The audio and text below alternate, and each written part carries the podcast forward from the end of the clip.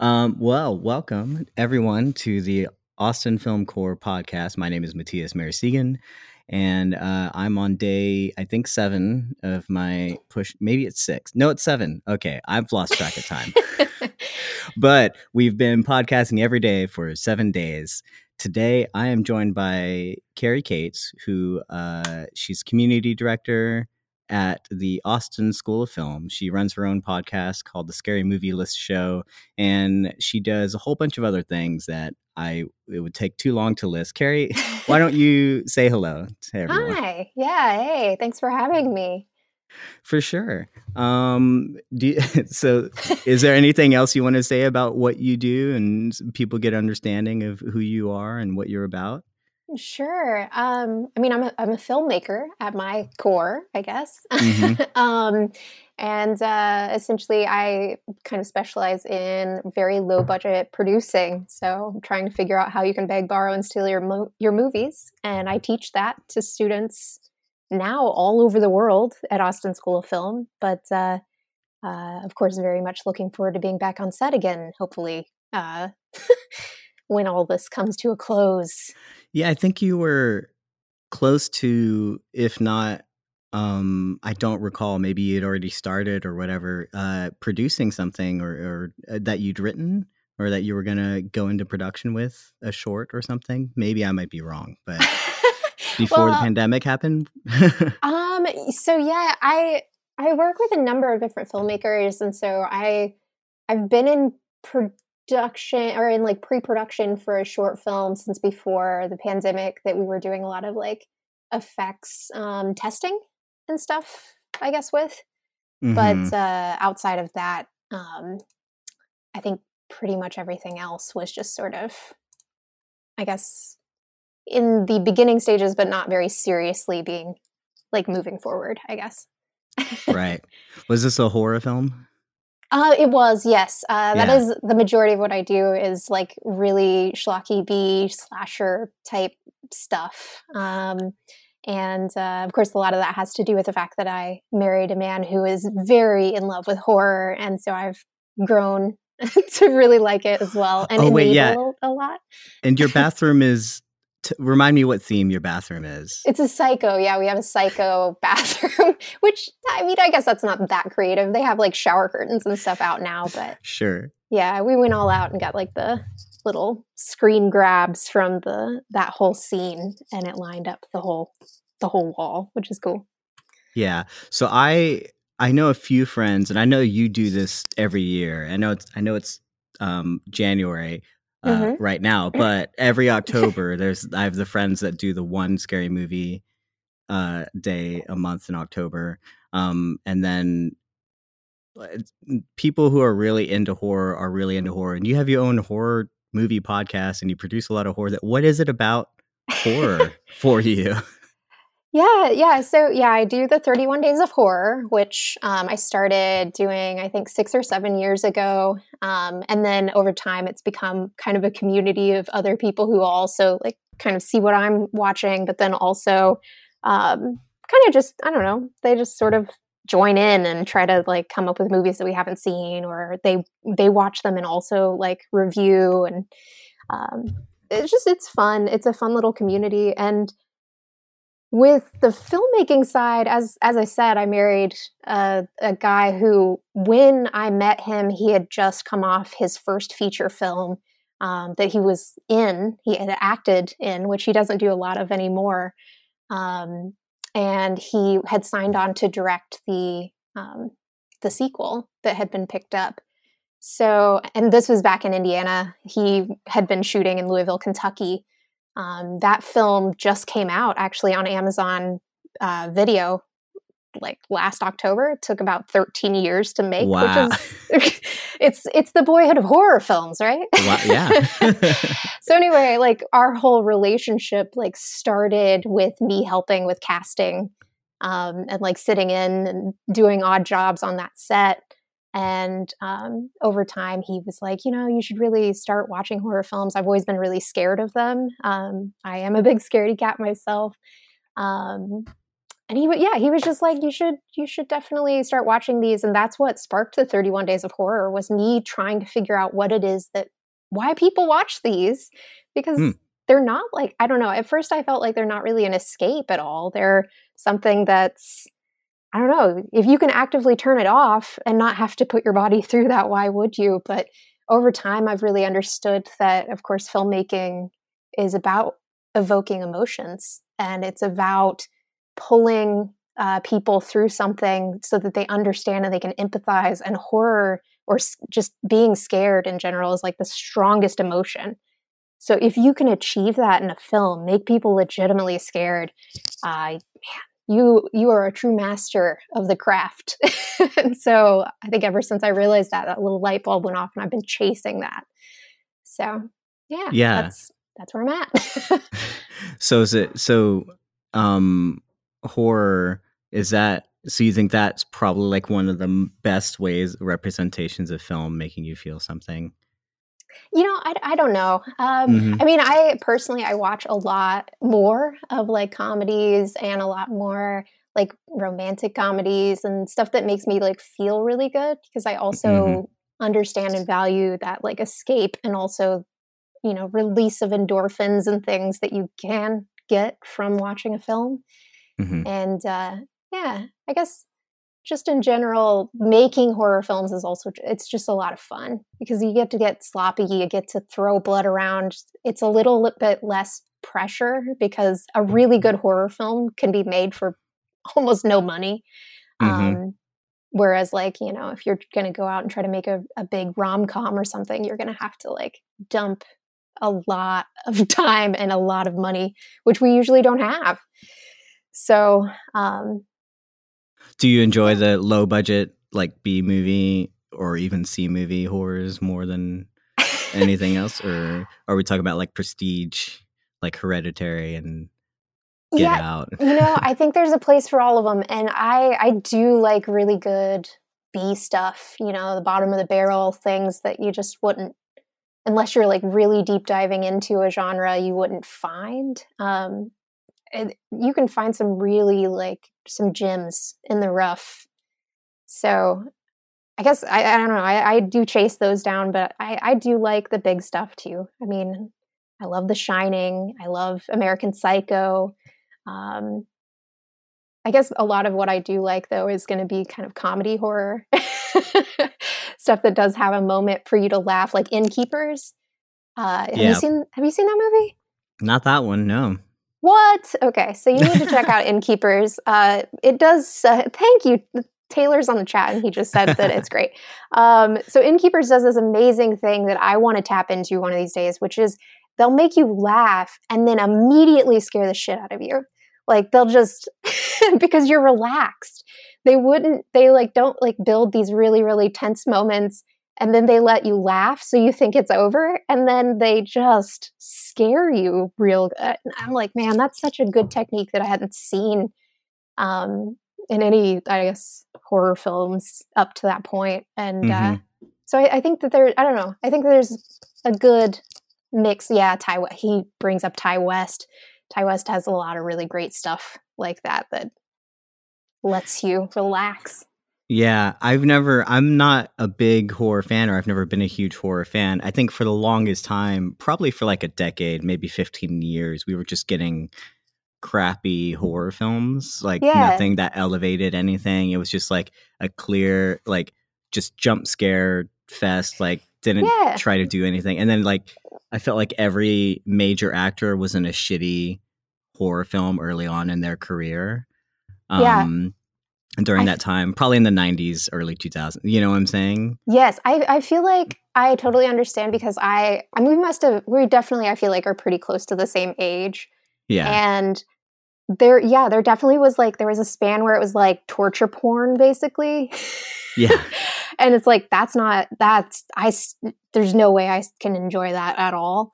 But then, yeah, there was kind of this, time too where it was like pop horror and i do like watching those like i like going back and watching them but when they were coming out they were awful um, mm. and that mm-hmm. was like the 90s ish time um, and then yeah there was just like a big uh, thing on how many times can you make people jump out of their skin, and that is not that doesn't make a good horror film. It doesn't make a good movie in general either. Mm-hmm. So I don't know.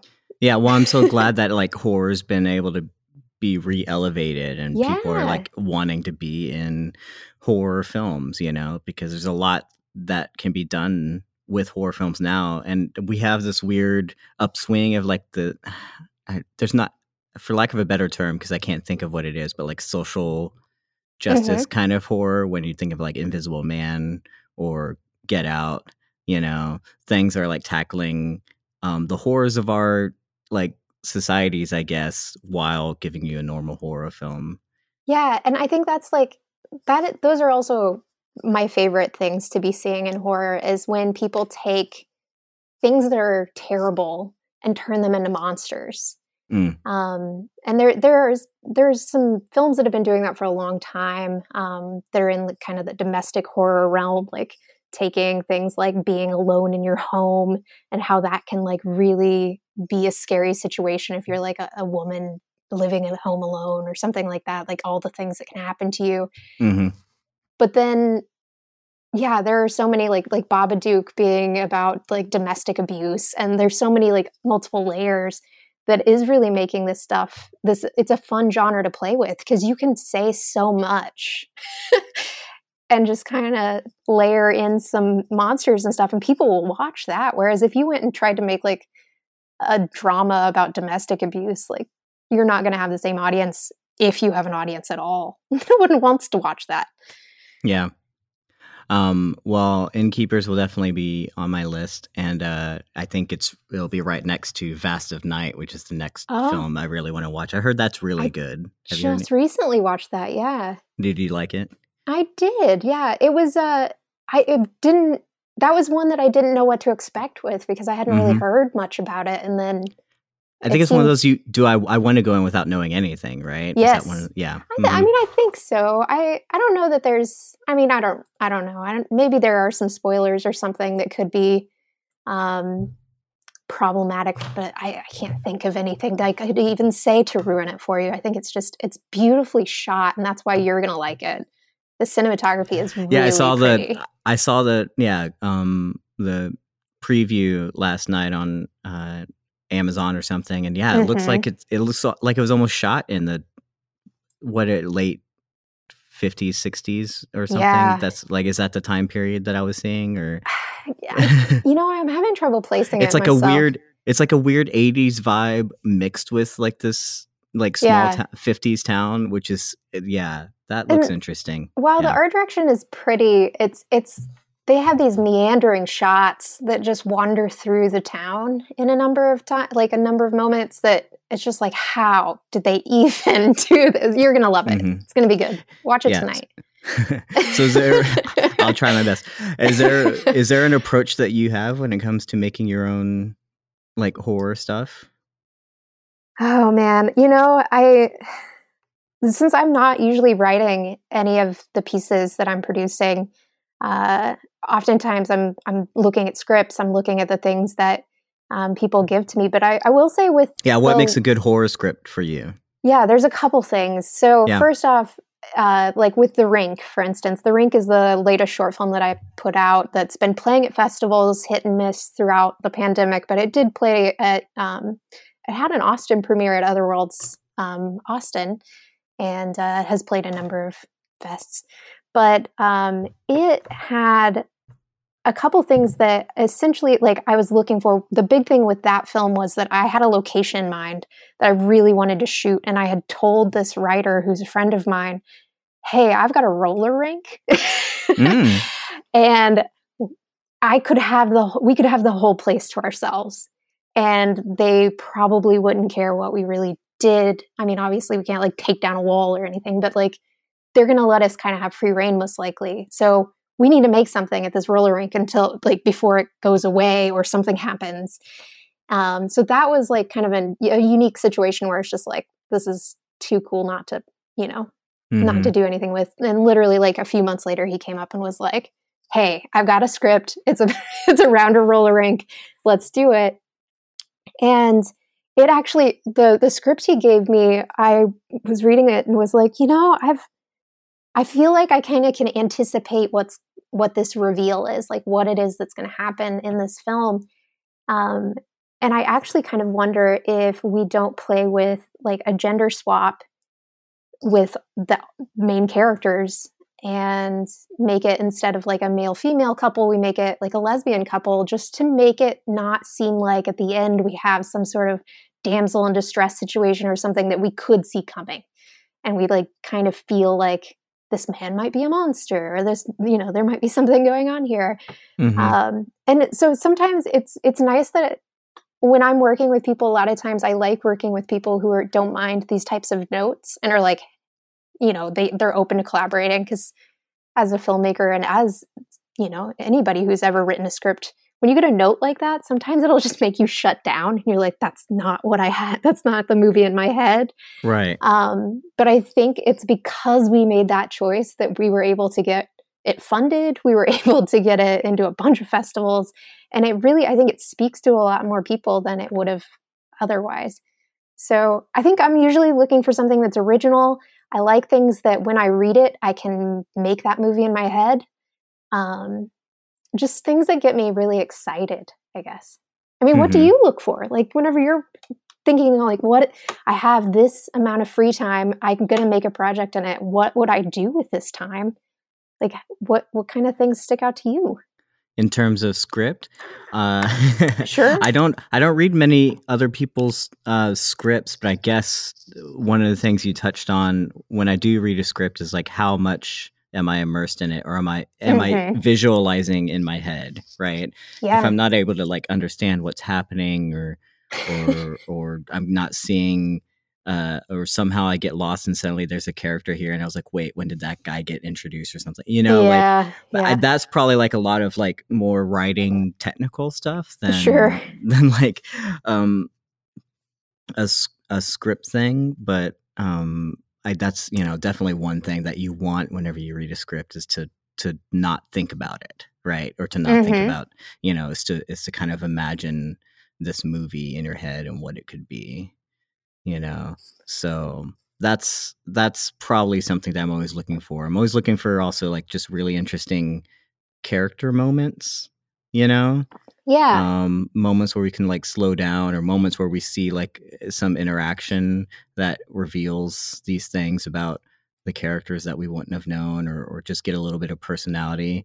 I mm-hmm. really like those moments anytime i can have them yeah know?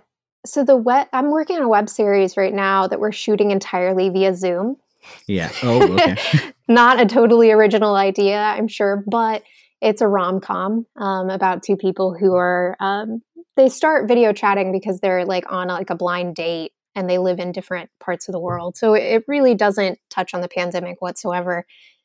But that's have y'all, exactly. Have y'all started shooting yet, or is it pre? We have, yeah. We're five. Oh, okay. I think five episodes in, maybe no, we're six episodes in. It's a oh, ten okay. episode series. Um, I was going to give you an idea, but I'll table it. yeah, it should actually release. Um, like I think Valentine's Day week, I believe, is when we're we're gearing up. there you go. So, um, but with that, that's absolutely the reason I signed on for that. Like, this is a new writer that I haven't worked with before. She's not new; she's been writing a long time, and she's very good at it. She won. Mm-hmm like Austin Film Festival or something um, somewhere. That's a good festival to win. exactly. yeah, yeah. Uh, but then she had kind of just not really done a lot for a number of years, and um, we became friends on a couple sets and like friends of friends. And you know how Austin film scene works. Everybody eventually knows everyone else, and um, we were gelling. And she sent me the script, and I was like, uh, the scripts like for the whole series because. Mm-hmm. Uh, she was like, "You you just need to you need to take in the whole thing because it doesn't work single episodes. And so I read through it and it just has so many moments like that where they'll be, you know, just vibing off of each other and then things do they it's like time slows down and they have this breather where they realize that they're like really connecting on this this level that people don't usually you know if you're lucky you get one of those moments um, in real life mm-hmm. with the person yeah So um, whenever I got to the first one of those moments, I was like, oh, I even stopped reading like as fast, and I was like, yep, okay, I have to do this this film. that must be really cool to in the middle of a script just like know that like Yeah. is, I'm gonna do it. yep, Yeah. because Mhm. if if the whole rest of the script is crap, I can we could still build around this this one scene, and we can make it happen. Yeah.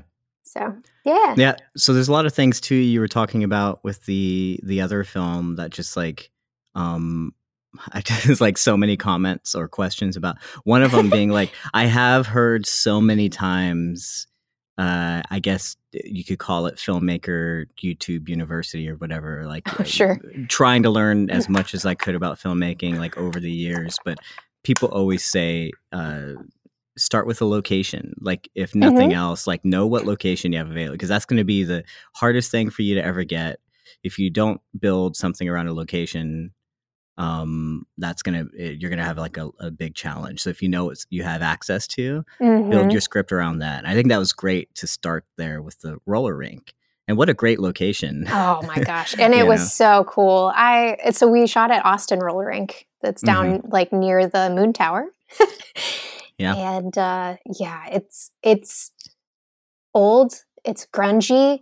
Um not much has changed since it opened and it has so much personality that like when I walked into that place I was like I have to make a movie here and I think I even turned to the like the 12-year-old that was running the checkout counter or something.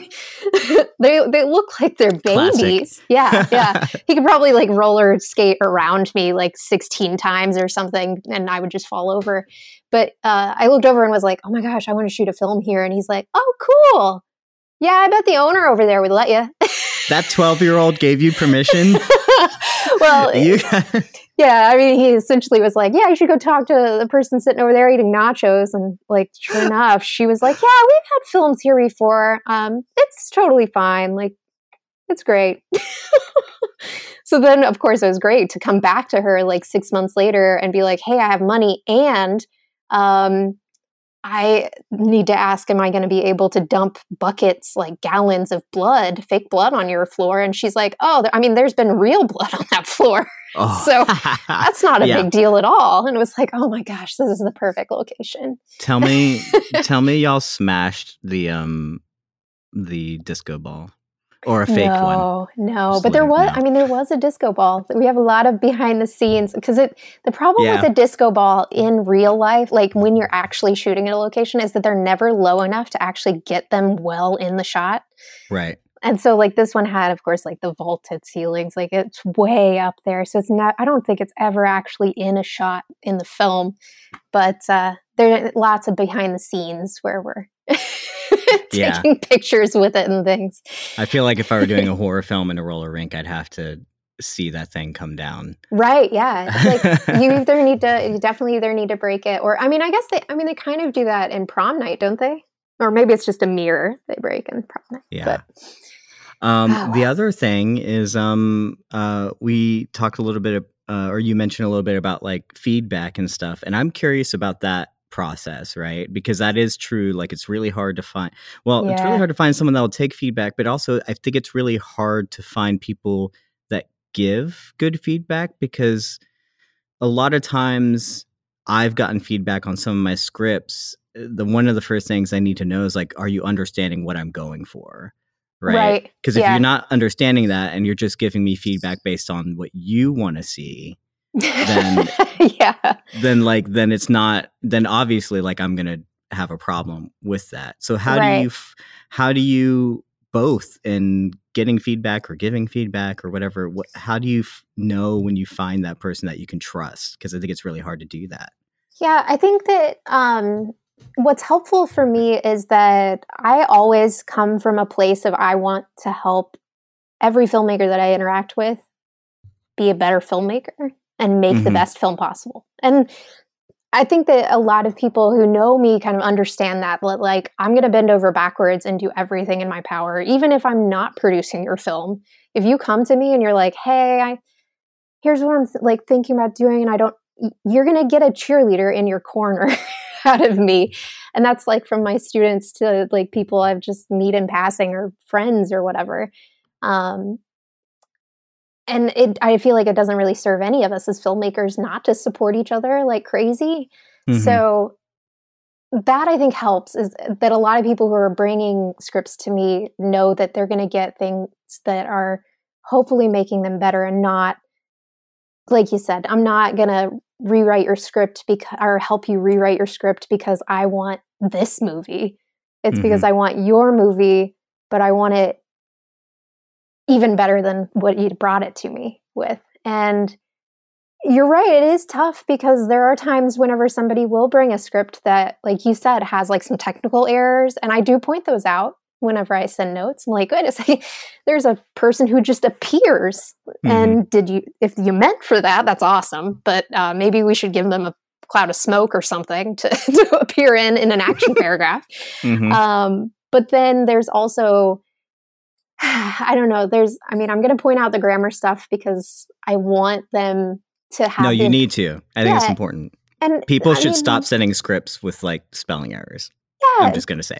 but that, and, you know, there's always that chance that they might have been like, hey, Carrie said this is good. I'm going to go ahead and submit it to Austin Film Festival or like some script competition in hopes to get some money.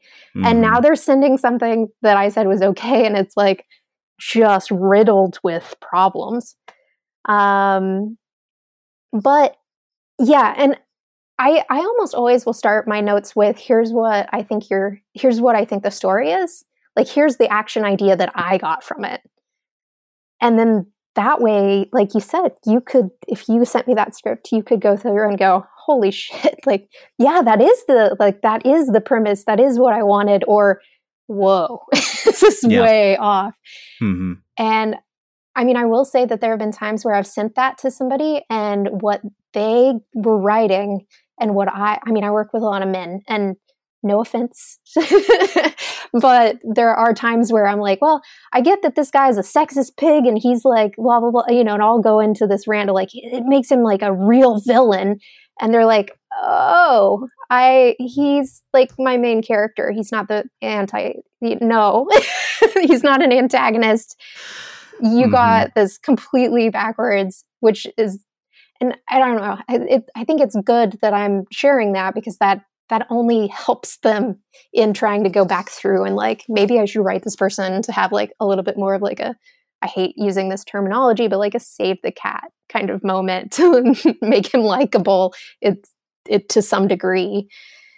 So there's a reason why that book's helped so many people make blockbuster winning film. You know, and like it's it's not a it's not a uh. bad thing to mention, though. I guess it could be a little cliche for sure. I think there's a reason that there are 200 copies at my local half price books. Yeah. That's okay though. That's all right.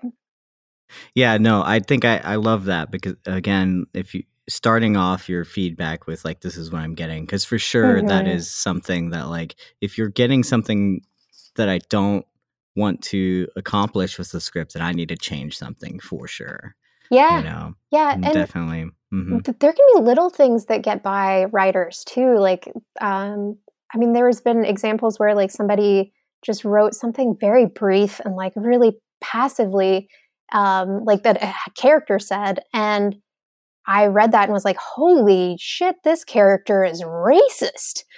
And uh, until I pointed at that out as like, this is how I see that character in my notes back, they were like, oh, no, no, they're not supposed to be. How did you get that? I'm like, well, they said this one line that that's how I, that's the only way I can see to interpret it is that maybe they were like, well, the example that I would use is that they were talking about a blonde uh, with blue eyes as like the perfect specimen and whatever. And it's like, yeah, uh, that's like an mm. Aryan race thing. Like, what the hell are you doing with your characters? You got to be more careful about these types of things. Mm-hmm.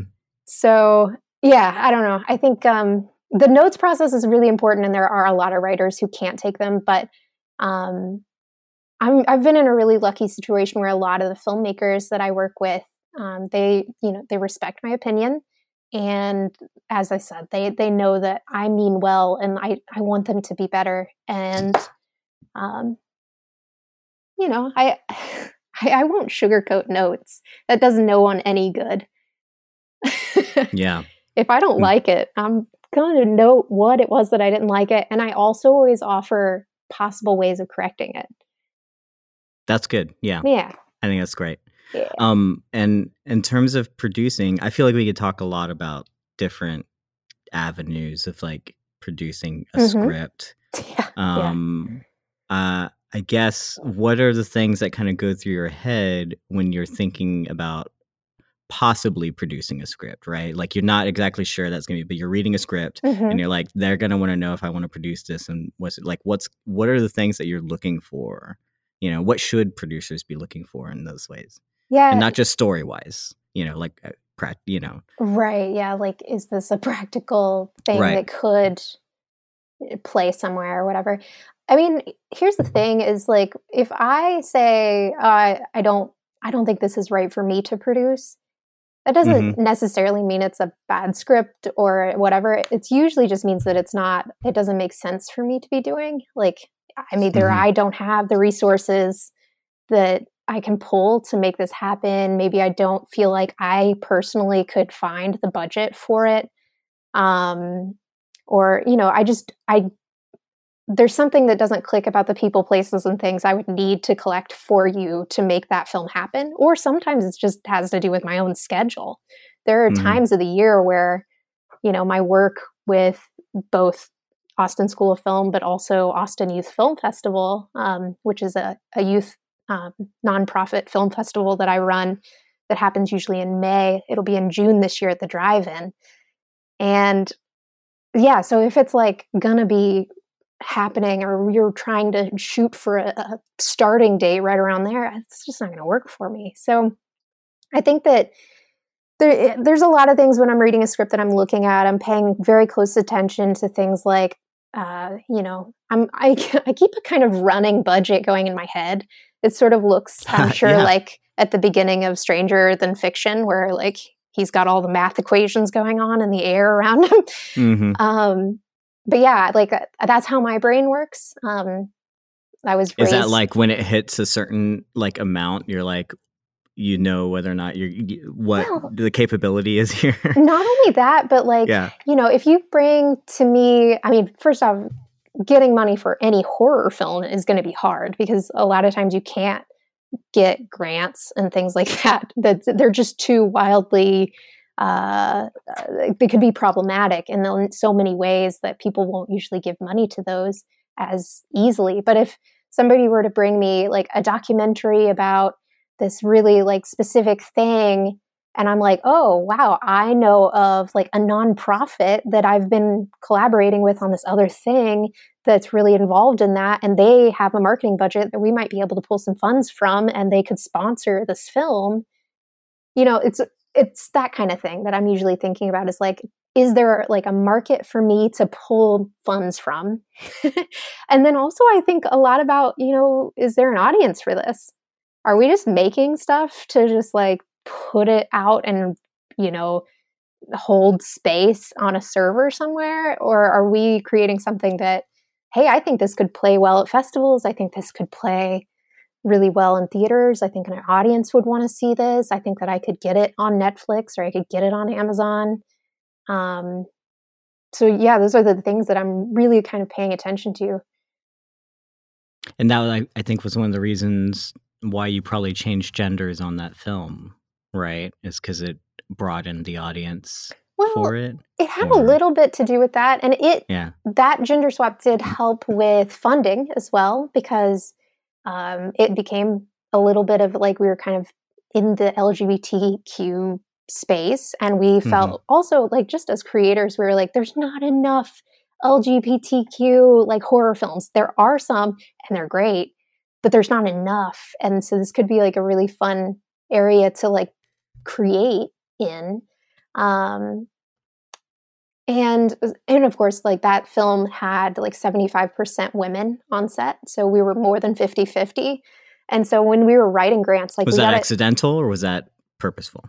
that was a little bit of both we actually kind Yeah. of already had that planned um, but with that it we did it did become more conscious when we started writing grants with that language in it that hey this is going to be a a film that tackles this, it's going to be uh, more than 50% women on set, which is an underrepresented uh, space in the industry.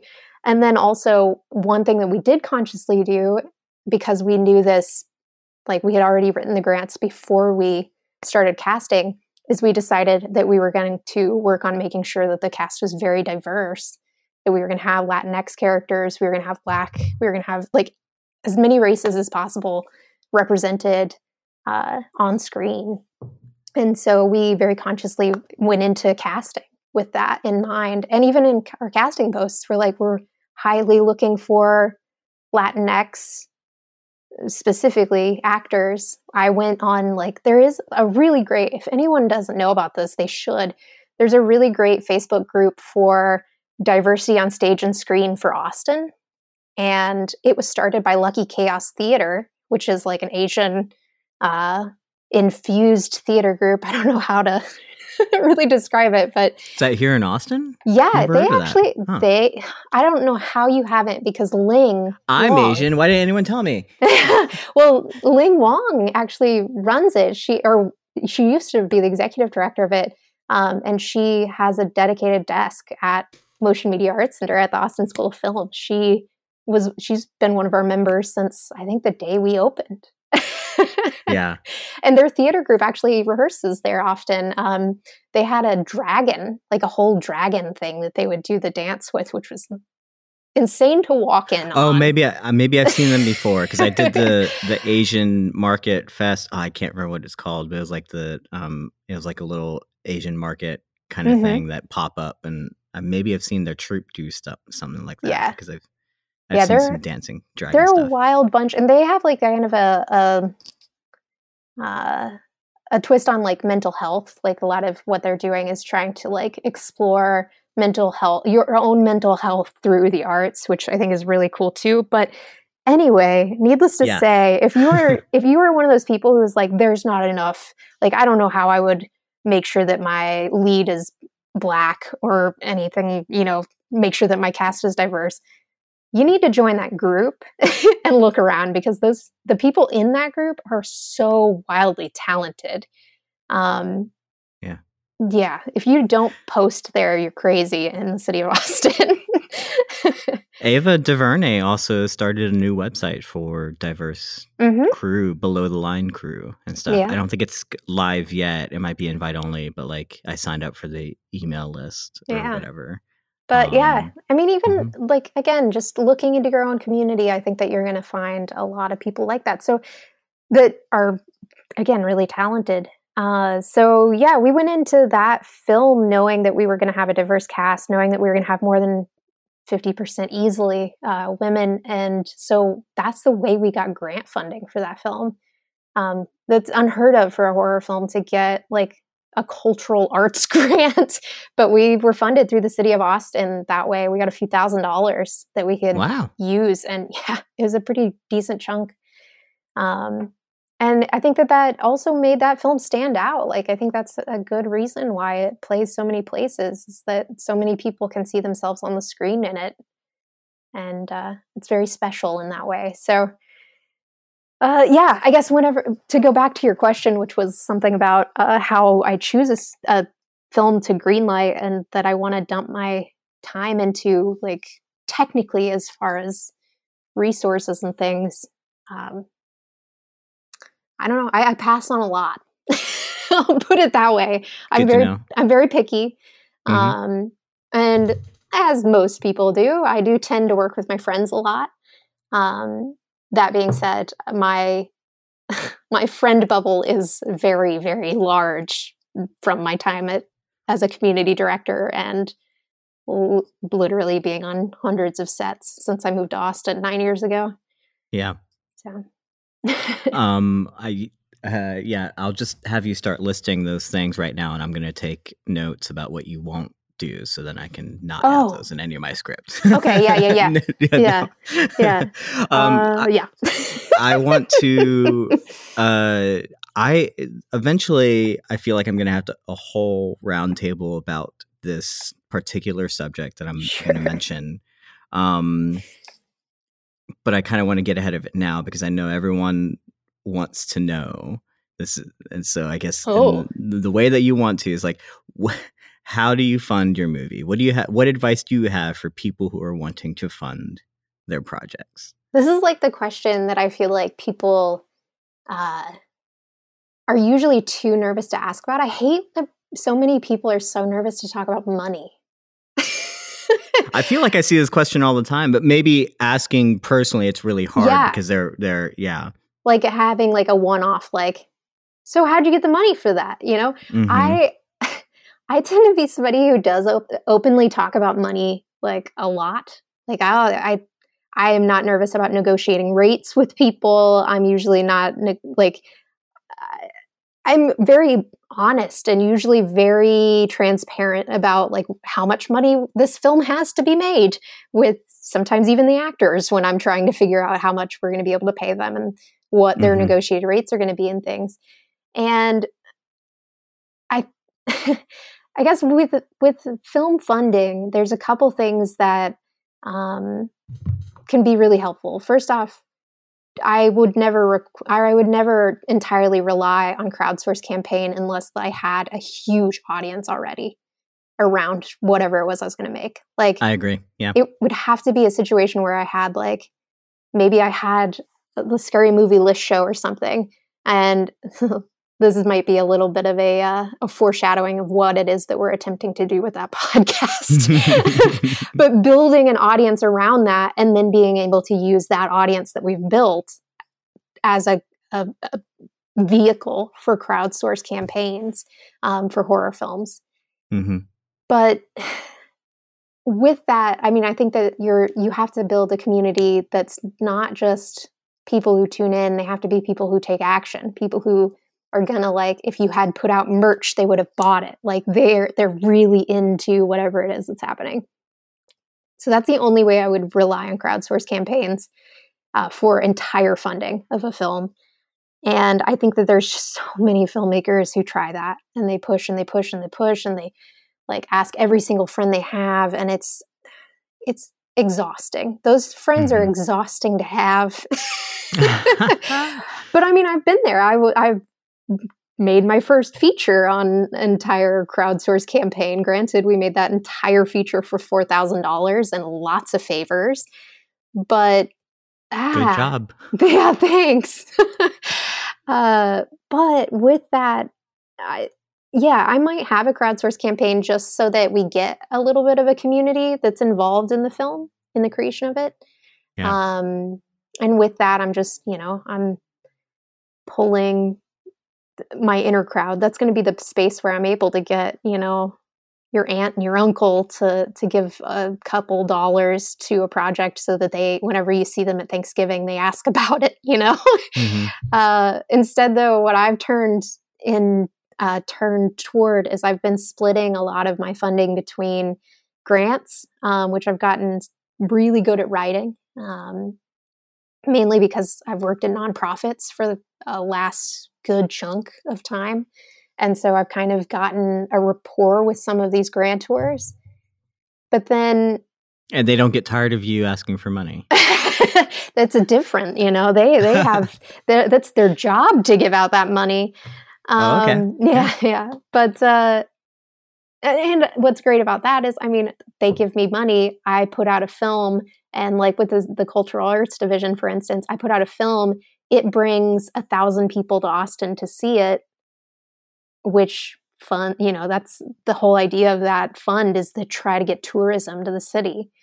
So if i show really good results they're going to just keep doing it you know? They're going to keep going. Okay well you know she brings people here. This is great. Let's keep giving money to the projects that she brings. Um but then other than that though i have started working a lot more on attempting to get together investors. And that's such a tricky space i feel like. And i know that there are Well, some especially in Austin, right? yeah yeah. And Mhm. there are some filmmakers who have it figured out. But you're right austin specifically is definitely a city built around people doing their own thing. Hmm and not necessarily people who uh i don't there's not a culture around philanthropy here there's like there's not very many people who are donating large sums of money to nonprofits or Yeah. the arts. And I don't know, I wish that culture would change. You know, wouldn't it be great if we lived in a place where like the rich people like one up each other by getting commissioned work like from artists and they all these artists that are around could actually have like a livable wage wouldn't that be amazing I don't know what you're talking about.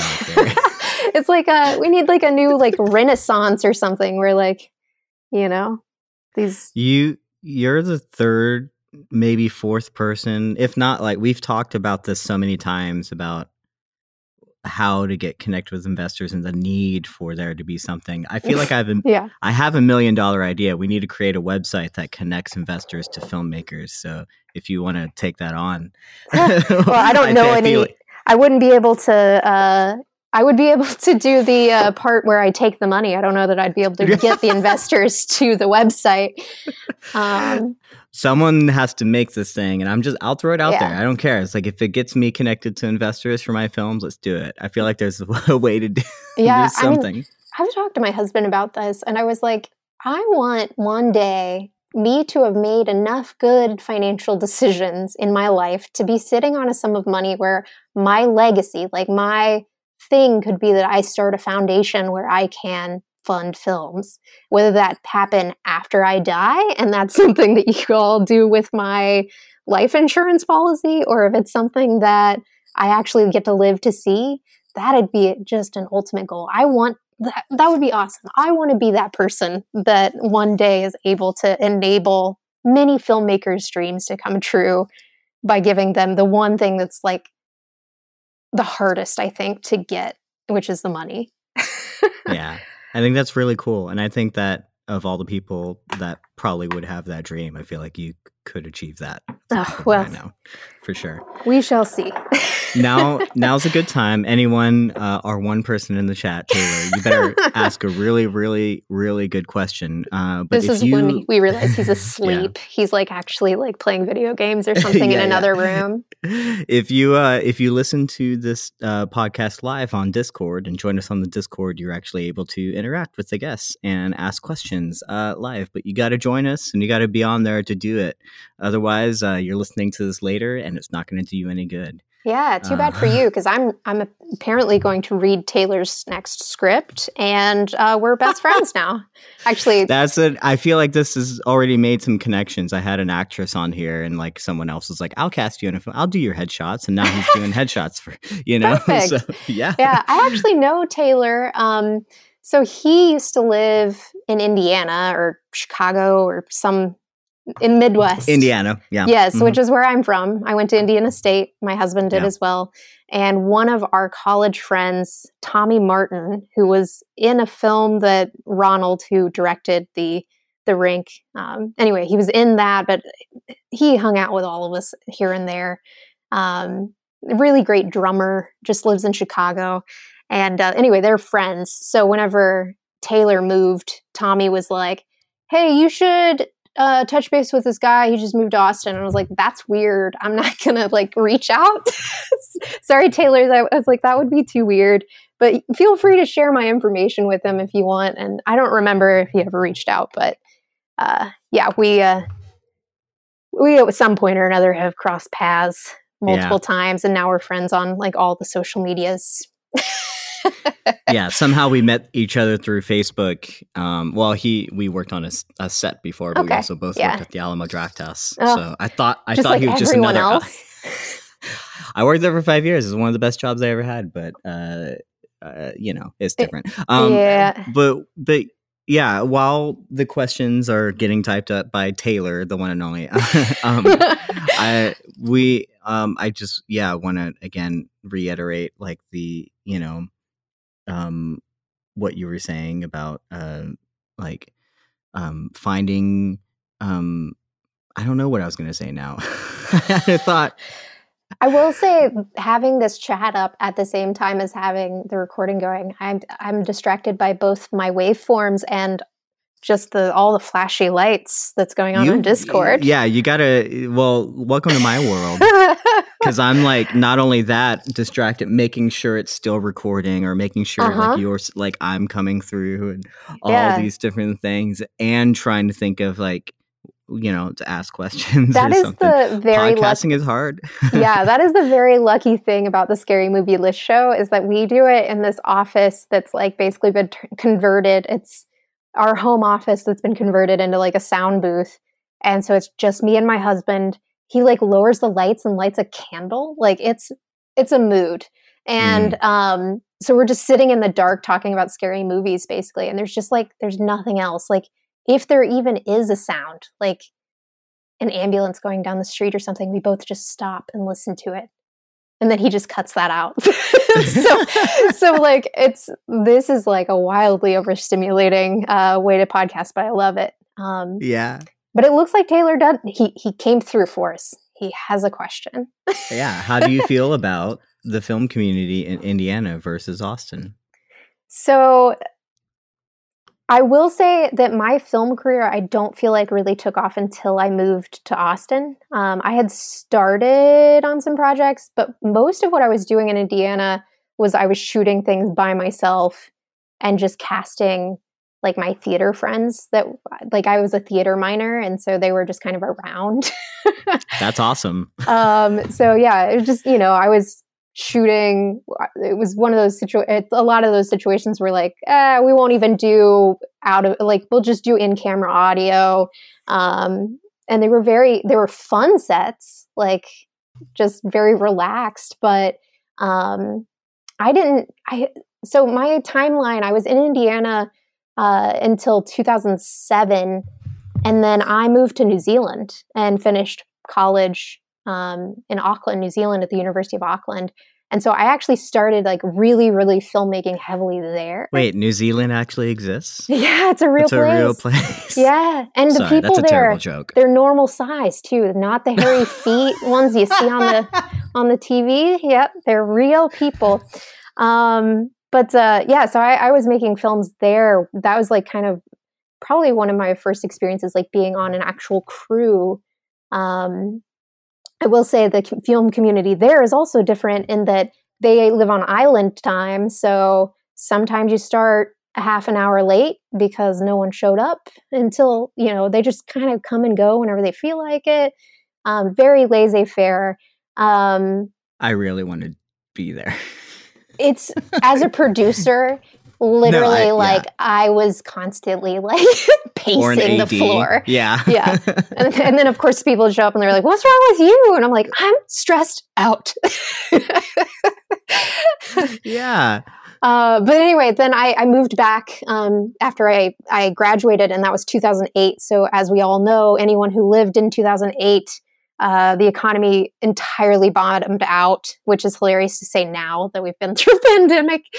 Uh, but there was literally like no jobs in Indiana um, for anybody who was in the film industry. You, uh, if you were trying to get work, like at the local news station, for example, um, I like just brought my resume because I knew that they weren't hiring actively, but I was like, maybe you know they'll have a spot, and they're like, "You're kidding! There's no way we're hiring you. We just laid off all of the people who've been here for forty plus years. So not only are you going to have to get in line behind them." you have no experience like you have no real world experience there's no way you're getting hired here so uh yeah, I ended up like, I mean, I just worked at Best Buy for a lot of time, like probably more years than I would like to admit. And I transferred with that job to Austin because my friends were had moved here um, that I had graduated with. One of which uh, was working on Predator, and I was like, man, With Robert Rodriguez. yeah. So he Yeah. was, this is the weirdest thing. He had somehow, he had gotten himself into a situation where he was Topher Grace's stand in. and they, It's not a bad place to be. yeah, so they kind of, I mean, he kind of looks like him a little bit. And they put him on in the red jacket, you know, and just like had him stand there so they would do lighting and stuff. And then he'd get tagged out. Well, yeah, I mean, he was like, yeah, I'm making like a decent wage doing this. And I was like, man, if he can do it, I like, I'm so much more ambitious. I'm going to go out and down to Austin and like make a life for myself here. And uh, my husband, of course, too, he worked at UPS, I think, at the time, and was like, yeah, let's just move. Like our jobs we can transfer with, let's do it. We got here. And Austin is so amazing too because it has those elements of Indiana where you're like making your own uh, opportunities. Like you can just decide, let's make a f- movie with my friends. Um, but you also can find some of those paid jobs here and there. I mean, there's not enough of them, but occasionally you will get swept onto something like uh, I got to do casting for a Warner Brothers promo video for The Nun. That was really cool. And like I've gotten to do some like Rooster Teeth stuff occasionally, or I've gotten to do uh, stuff with the Chive, or um, you know, just these little little one off gigs. That's like, oh, that's cool. Like that adds to my resume. It was really fun. I got to work with some like bigger names. So I think there's a lot more of those opportunities I could make like and I have made a full-time career out of being a filmmaker here. Couldn't have done that in Indiana, I don't think. Um, so while the there's a lot No, of support in both places, but Yeah. I think Austin's definitely it's more hopping. So Yeah. I mean, I guess my main question is everyone has different experiences when it comes to the Austin film Mhm. community and like getting plugged in and trying to find work or all these different things. Like, how do you see the state of the Austin film scene? uh, not not counting pandemic. Obviously, that's a thing, right? Yeah. So when I first moved to Austin, um, it was really hopping. That was about the time like Friday Night Lights was coming to a close. Um, there were a couple TV shows, shows going, and so everyone was like either PAing or being an extra or some doing something on one of those. Um, And it seemed like that was right around the time that the Texas Film Commission had its budget cut by like half. and so suddenly like they couldn't support these types of productions anymore. They just dried up and it left this like empty creek bed of all of these amazing filmmakers without any kind of work to be able to support themselves. And so, I mean, I, I was here whenever that started to happen. And what I was- kept seeing was there were some filmmakers who would go, Well, I guess now I have more free time to do the projects I want to do. And some of those people really launched careers at that moment. And then there were some that were like, you know, I I can't find enough work here to support myself and I have to I'm not in a privileged position where I can get away with that. Uh, so they've moved away. And I think throughout all of the last like nine years, there's been a lot of people who have moved here thinking that they were moving in to the place of Friday Night Lights and when things were hopping, and they've gotten here and they're like, I did. yeah, and you're like, where's the work, people? What happened? And Yeah. it's like you you got here a little late. I think I moved here a year before you did. Yeah, yeah, Yeah. And so, yeah, it's- it's a frustrating situation, but uh, there's really only two ways you can work in the Austin film industry. You can either make your own opportunities, make your own films, and then hopefully see some success with that if you're good, or you can go try to like create like marketing videos or something at some big tech company and get by like or making like training videos or something like somehow lock yourself in almost like a what is that little fish that like hangs out underneath a shark and just like picks up the scraps I yeah. mhm. yeah yeah you gotta like be that with some like big gross tech company um at which point you're not making what you want to make but Yeah. That's, That's a great way to put it. We just talked, we commiserated about being videographers um, Uh-huh. on the first episode of this podcast. And that's kind of like, I don't want to be. I don't want to be there at all. yeah Uh, mean, so I I guess two follow up questions, I guess, is how do Yeah. you know that you're good enough? oh god don't answer that. No one Uh, knows.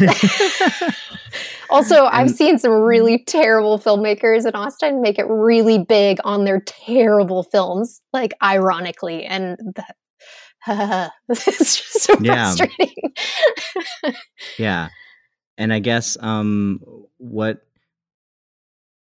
wow, my brain is just not working tonight. Um, uh, cause you were talking about, uh, the ways that you can get, um, plugged in. yeah, I ramble a lot.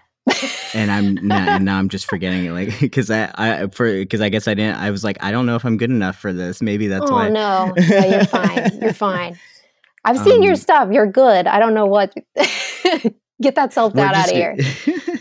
uh, let's move on to uh, Taylor's second question because I think it's a okay a, de- a, decent one, and uh, and I think I know where it's coming from. I might have an opinion myself. Yeah. You have a web series coming out. Mm-hmm. Uh, are you planning on putting it directly on YouTube? Which is a question, and if mm-hmm. so, um, how will you go about gaining an audience there?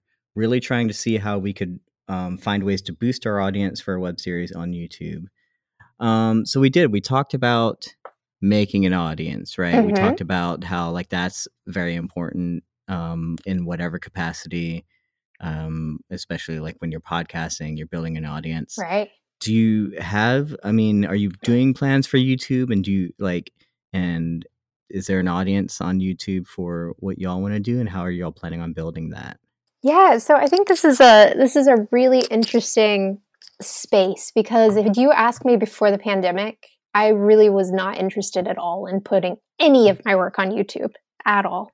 Um, I've always That's been a mistake. I know I've been a Vimeo person for the longest time, which is un- oh so prestigious. I'm it's sorry, ridiculous. it's actually absolutely ridiculous for two reasons. The main reason Vimeo is not the most ideal situation is that have you ever tried using the search on Vimeo to find a video? Yes. Uh huh.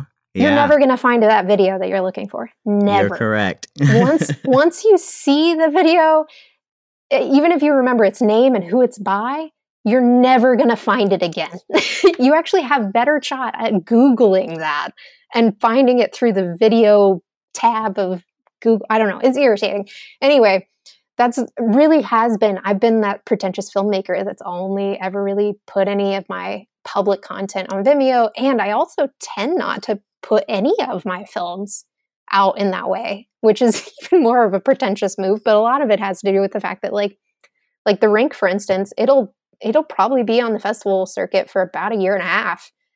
And so by the time it's done, I feel like okay, that's like unless it's somehow I could get it submitted to like Hulu or someplace that's going to pay me to put it out, like what am I going to do with this? I'm just going to it's it's run its course. I've gotten what I needed to out of it, which is you know, potential new people to work with or, you know, whatever.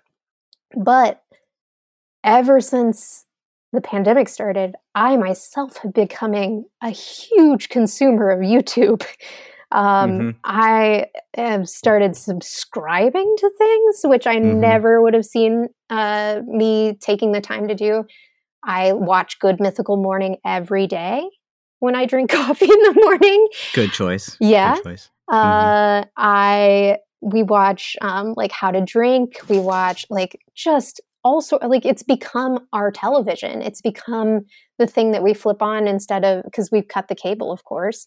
Um, so it's really become such a heavy thing. And what's wild is, but even just sitting and listening, watching Good Mythical Morning, my brain is going, and I'm like, okay, these guys make just off of their advertisements.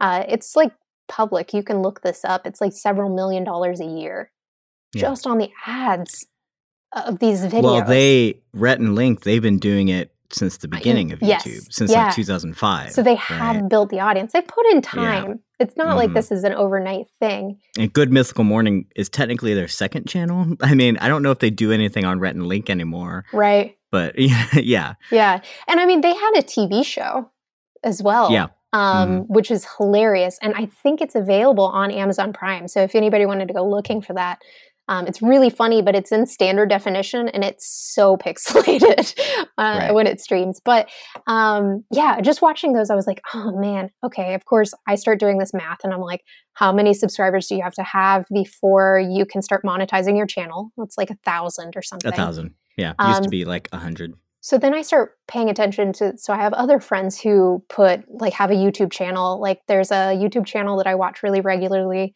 that's a local filmmaker. His name it's, it's Ronald Short. Um, but he has Stoned and Starving, where he gets baked and then he like gives reviews for junk food, essentially. And it's usually pretty funny. It's usually pretty charming, and they're very short, so like it's pretty watchable. just watching him eat like I don't know some sort of new flavor of Skittles or something.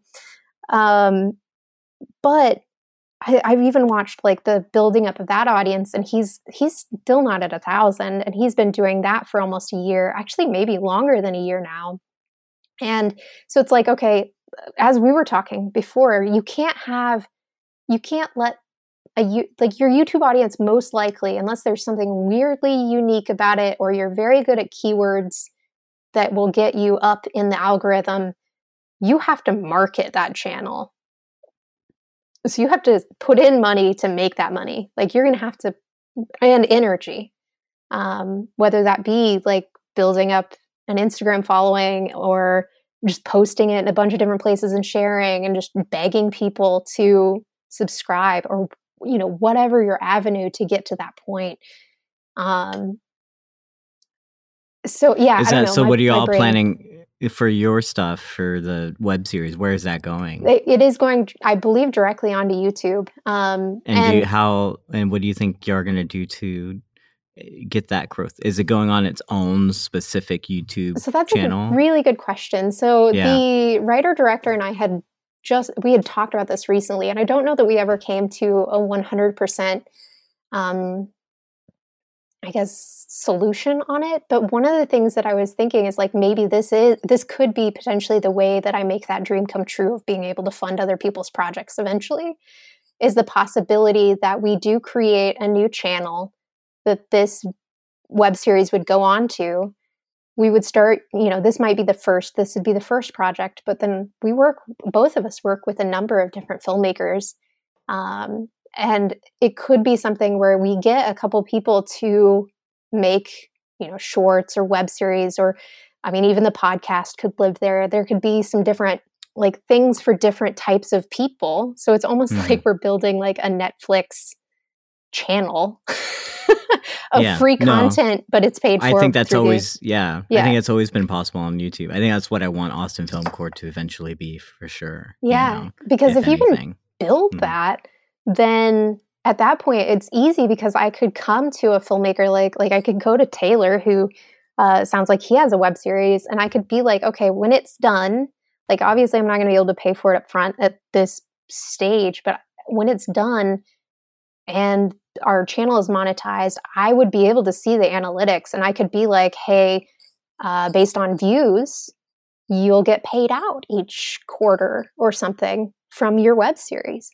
Like that would be really, really special for a lot of filmmakers because many of us put it out and we don't expect to get anything back. But I could approach specific people that I feel like have really good content. And, you know, it could be like a distribution channel, which could be really unique and very fun to, to run, I think, over time.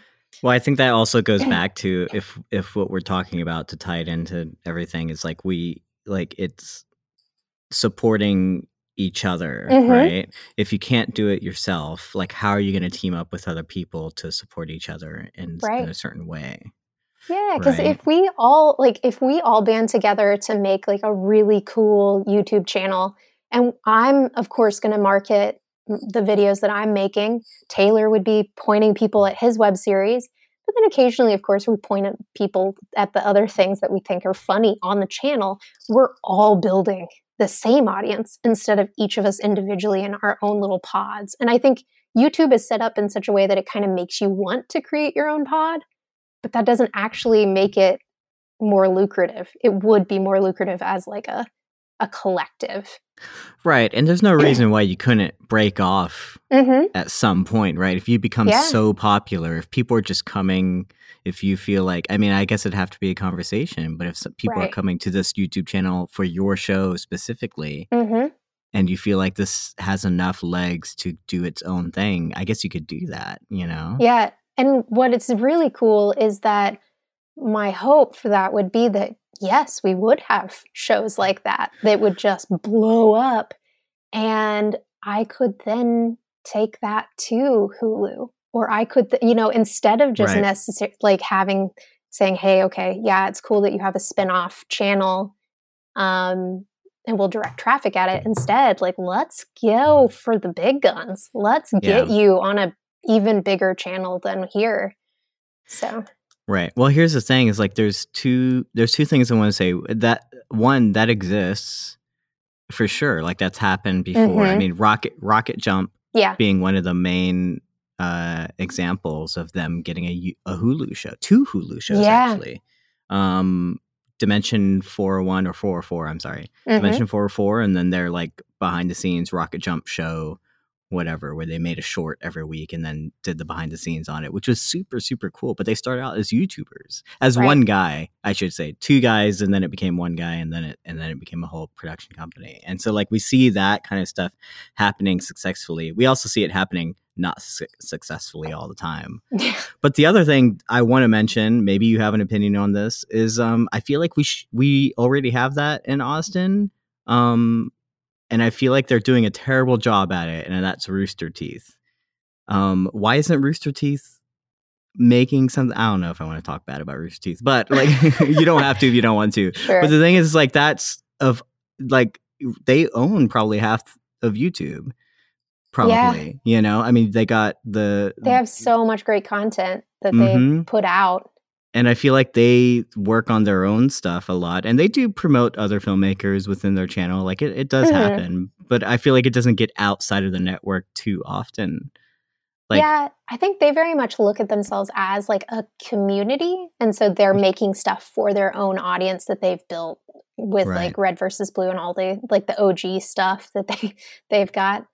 Um, so yeah, the, they're at this point they're kind of like it's like inside jokes. That I thi- feel like though one of the things that uh, I got the chance to do before the pandemic, but it was a few years before the pandemic. This was before Laser Team came out. Um, is that they had done? There was like this a, Bloodfest. no, it was well Oh, before Bloodfest even. Um, Oh, okay. so like I think Laser Team, the first one came out before Bloodfest, but before they had done any of that, they had this little talk with a producer group that I'm a part of, and they were like, "Hey, okay, so we're."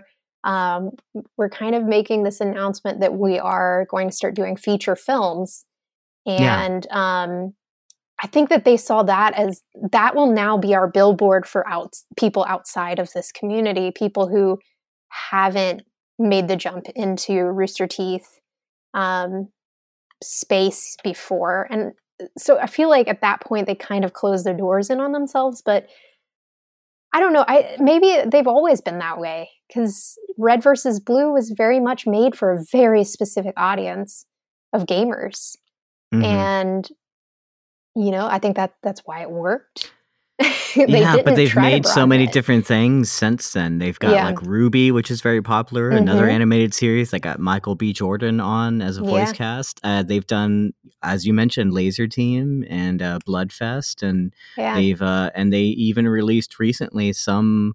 I mean, it's all on their own network. It's on their website, the Right. Rooster Teeth website now, because they've kind of gotten away. They've learned, as most big YouTube companies have learned, to have their own subscription model that people can go to, right?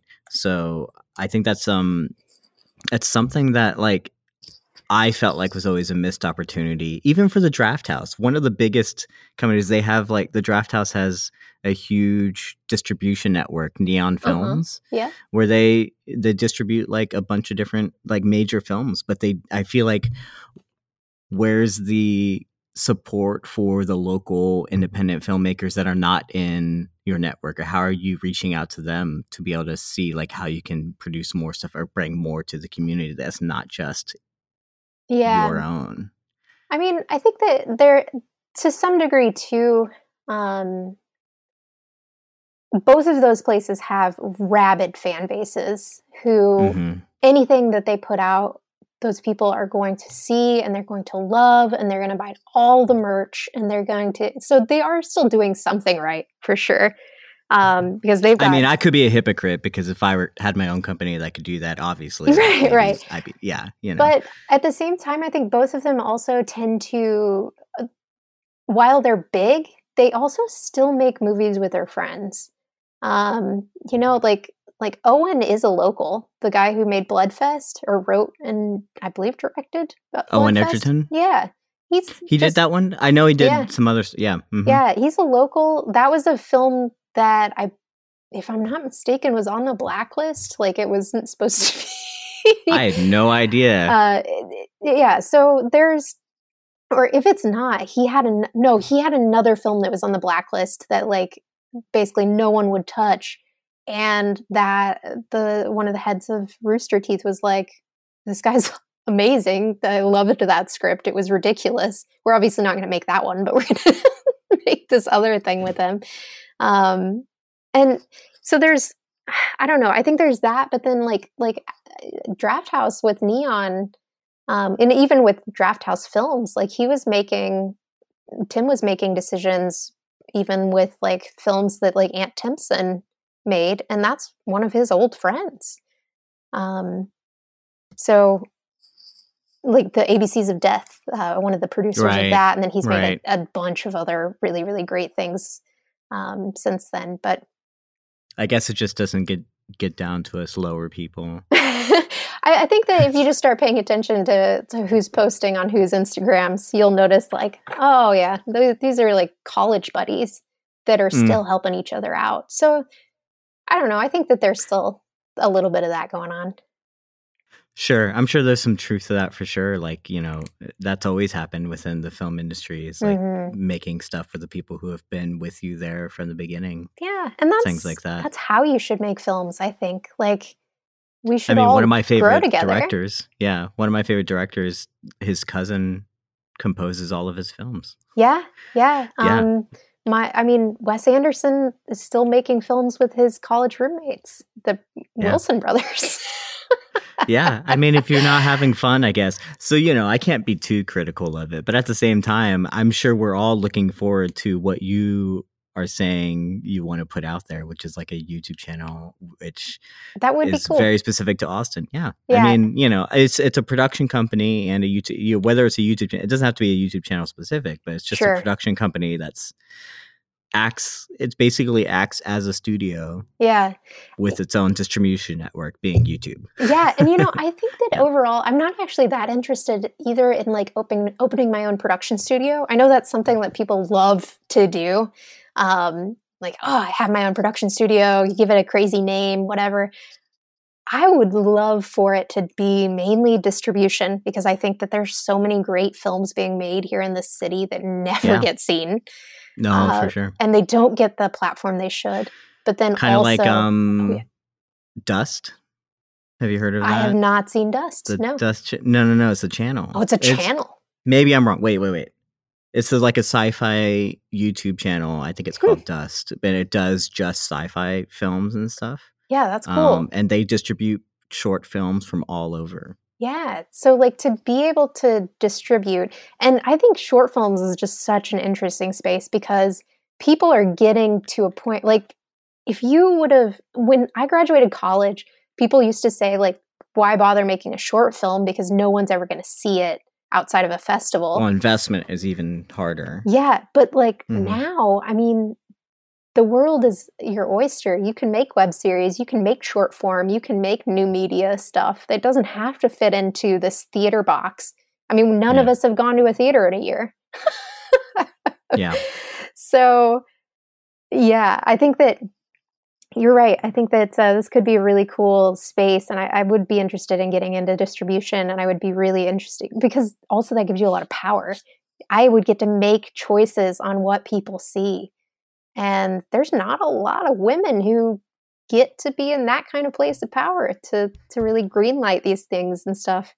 Um, but then also it would have like a funding, definitely a funding component that would help filmmakers make hopefully their living wage and be able to survive doing creative projects. Sounds awesome. Let's Yeah, do it. for sure let's do it Here, Taylor, are you a- in? I got a script here if you want to um, start listening to Okay. it. And we'll just go through and you can tell me. We'll just do a, a, a read through right now. yeah, yeah. Um, well, my main question, my first, my first main question is: uh, Are you subscribed to my YouTube channel?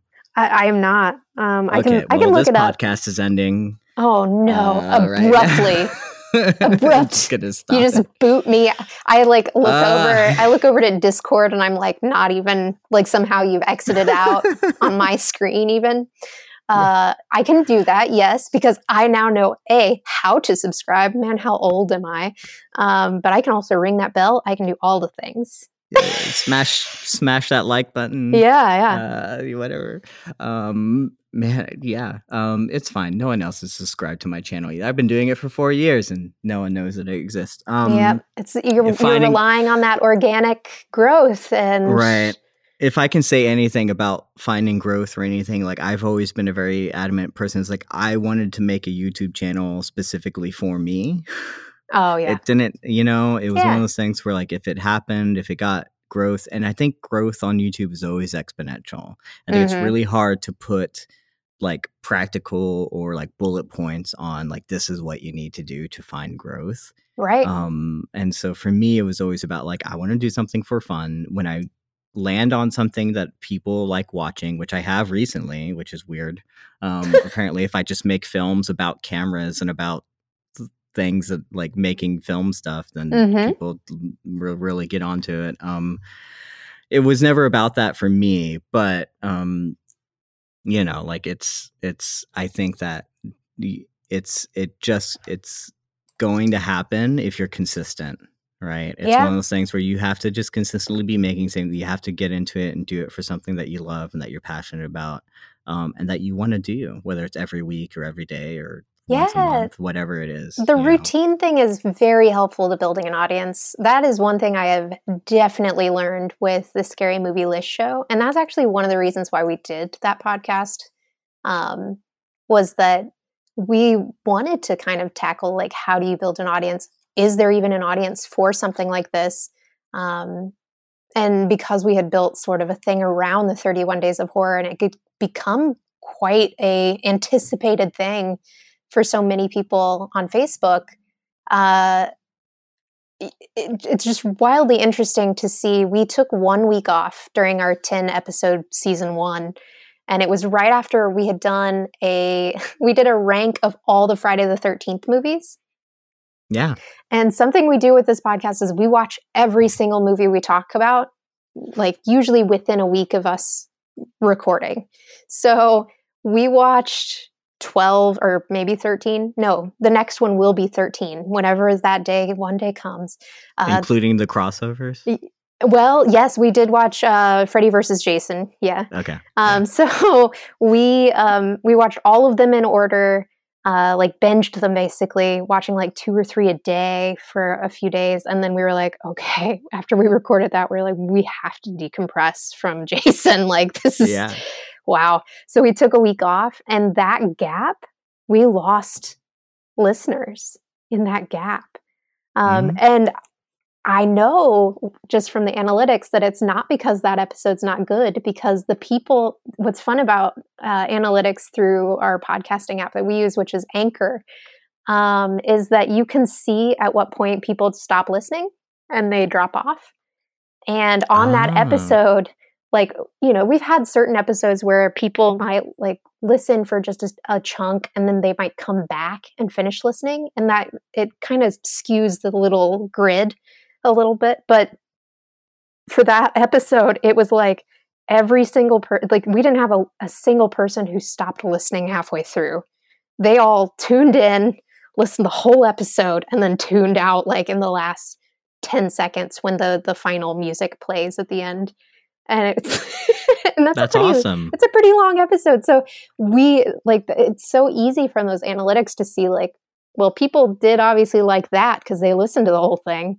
Um, but they didn't come back after our two week break. And it made me think maybe some of them didn't realize that we had like maybe they thought that was the end of season one. Um, or, you know, who knows what happened to them. I will say a number of those uh, listeners came back around Christmas time. So it was about a month later that we started seeing another pickup of of those listeners. But yeah yeah, routine helps because then they know when to tune in. consistency is always the number one when it comes to content creation for sure I Mhm. feel like I'd be discouraged by something like Anchor because I feel like I would just see a drop off every time I'm talking and the guest is not talking. And I would just be like, no, We don't need to see this. There was um, there was one episode where I was I looked at the little chart and it like dropped off after we wa- we talked about the first movie. Like it was a yeah. sharp drop off, and I was like, "Ooh, what movie was that?" And I like looked it up, and it was like, "Oh, okay." I don't even remember like right now what it was, but it was like, yeah, that movie wasn't good, and we didn't give it a very good like review during the show. And yeah, I think people are just like, ah, I don't really want to listen to them talk about a bad oh, movie. interesting. hmm, inter- that is interesting. so yeah, I mean, lesson learned. Apparently, we need to be funnier when we're tearing a movie apart. yeah, somewhat entertaining or something. Instead, we were just, I think, maybe just too upset that the movie didn't live up to what we hoped it would or something. I don't remember. Yeah. But anyway, well, Carrie, stuff. we've been talking for almost an hour and a half, uh, which is like the longest uh, podcast I've had so far, oh, which wow. is great. I, do I get an award? Yeah, sure. Uh, it's in the mail. Okay. Uh, and you know how that's working, right? Yes, now, so. yeah. USPS might show up in 2022. Right, right. Now, do you have your uh, stimulus check yet? Because I don't. no, I am doing good on those. Yep, yep. Right, yep. Okay. I don't know so... where the rest of the 2000 went, but. I'll figure that out later. I'm not doom scrolling they, right now. I don't know what they pr- promised us anymore. Um, so the we didn't even get to talk about the Austin School of Film, but I do. Ah. Uh, this is a good time to at least mention not only where people can find you in the web series and all yeah. this kind of stuff, but like I want you to talk about the open house for a second, uh, okay, a little bit, yeah. and tell us and you know and give us that little pitch if you can. Yeah, yeah. So um, as you mentioned before, I'm the community director at Austin School of Film. Uh, I both teach. Uh, I teach a production management class that has gone virtual. So um, that's been wild because I now have students in LA and New York and Austin all at the same time. And I'm explaining to them how to search for locations and things. Um, and then at the Austin School of Film, we are having an open house. Um, it's going to be a virtual open house, obviously, because let's not do this in person. Um, you can sign up to to attend and ask any question you have about that amazing nonprofit um, at the Austin or austinfilmschool.org and um, and also there's the link, of course, on their Instagram page. Uh, that nonprofit's awesome. They do about 500 classes year round and everything from pre production through post. Um, and then we've also expanded into a lot of new media stuff. We've got augmented reality courses. We have uh, a lot of obviously production courses, experimental video art, um, et cetera, et cetera, et cetera. So it's a really cool avenue. And if you're looking for something to do during the pandemic, some of those classes have gone virtual, but we also have a space that we've created for people who are looking to maybe just have little one off that's a little lighter fare. Um, and we call that play at home. And so on the play at home schedule, we have everything from there's a um, race and res- yeah, race and representation in cinema uh, workshop that's happening for I think it's a few hours. I think that's next week. Um, we have special effects makeup classes that are just little one offs that you can get a, a kit in the mail. So you're getting like the whole kit to make some look, whether it be like a big gash or a slash or gun hole, um, bullet hole or whatever. Um, and you're you log into Zoom and you get to follow along with the teacher. She gives you notes and like tips and tricks. And at the end of the the piece, you also still have your entire makeup kit. So you could make that look multiple times. You could test it out. So it's a nice way to like be creative during the pandemic, also have a little bit of time to like hang out with other people, see what everybody else is up to. Um, and yeah, that that program has become a worldwide phenomena. We have students in Italy, we have some regulars uh, in South America, etc., um, that tune in for those, and it's it's been really fun. So definitely a hot spot. yeah. What about these personal things that you're working on? Where can we find Rink Yeah, so the rink uh, is not, not available right now. I can't remember what the next festival is. That is a terrible plug for that film.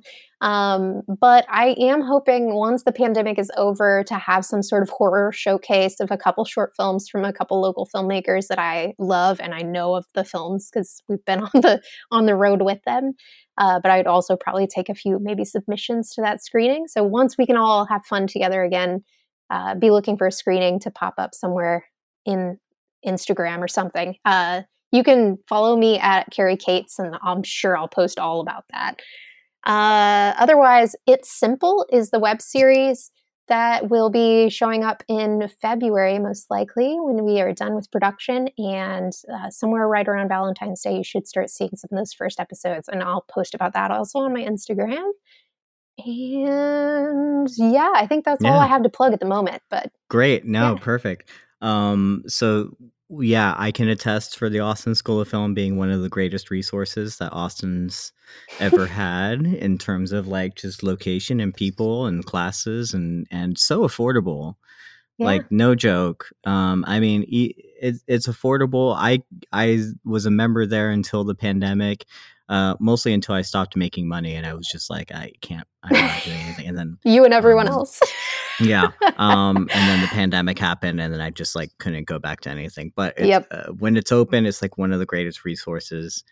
Um, but yeah, so please check it out. And um, yeah, Carrie, uh, thank you so much for doing this. Yeah, no and problem. for jumping on to the podcast. This was a lot of fun to get a lot of great insight. Obviously, I knew you would, otherwise, I wouldn't have had you on. Oh, that's very nice of you to say. um, and uh, I, I, I'm serious. We have to have you on uh, another time, and I do think that there's got to be a time. I feel like I need to do like just a roundtable.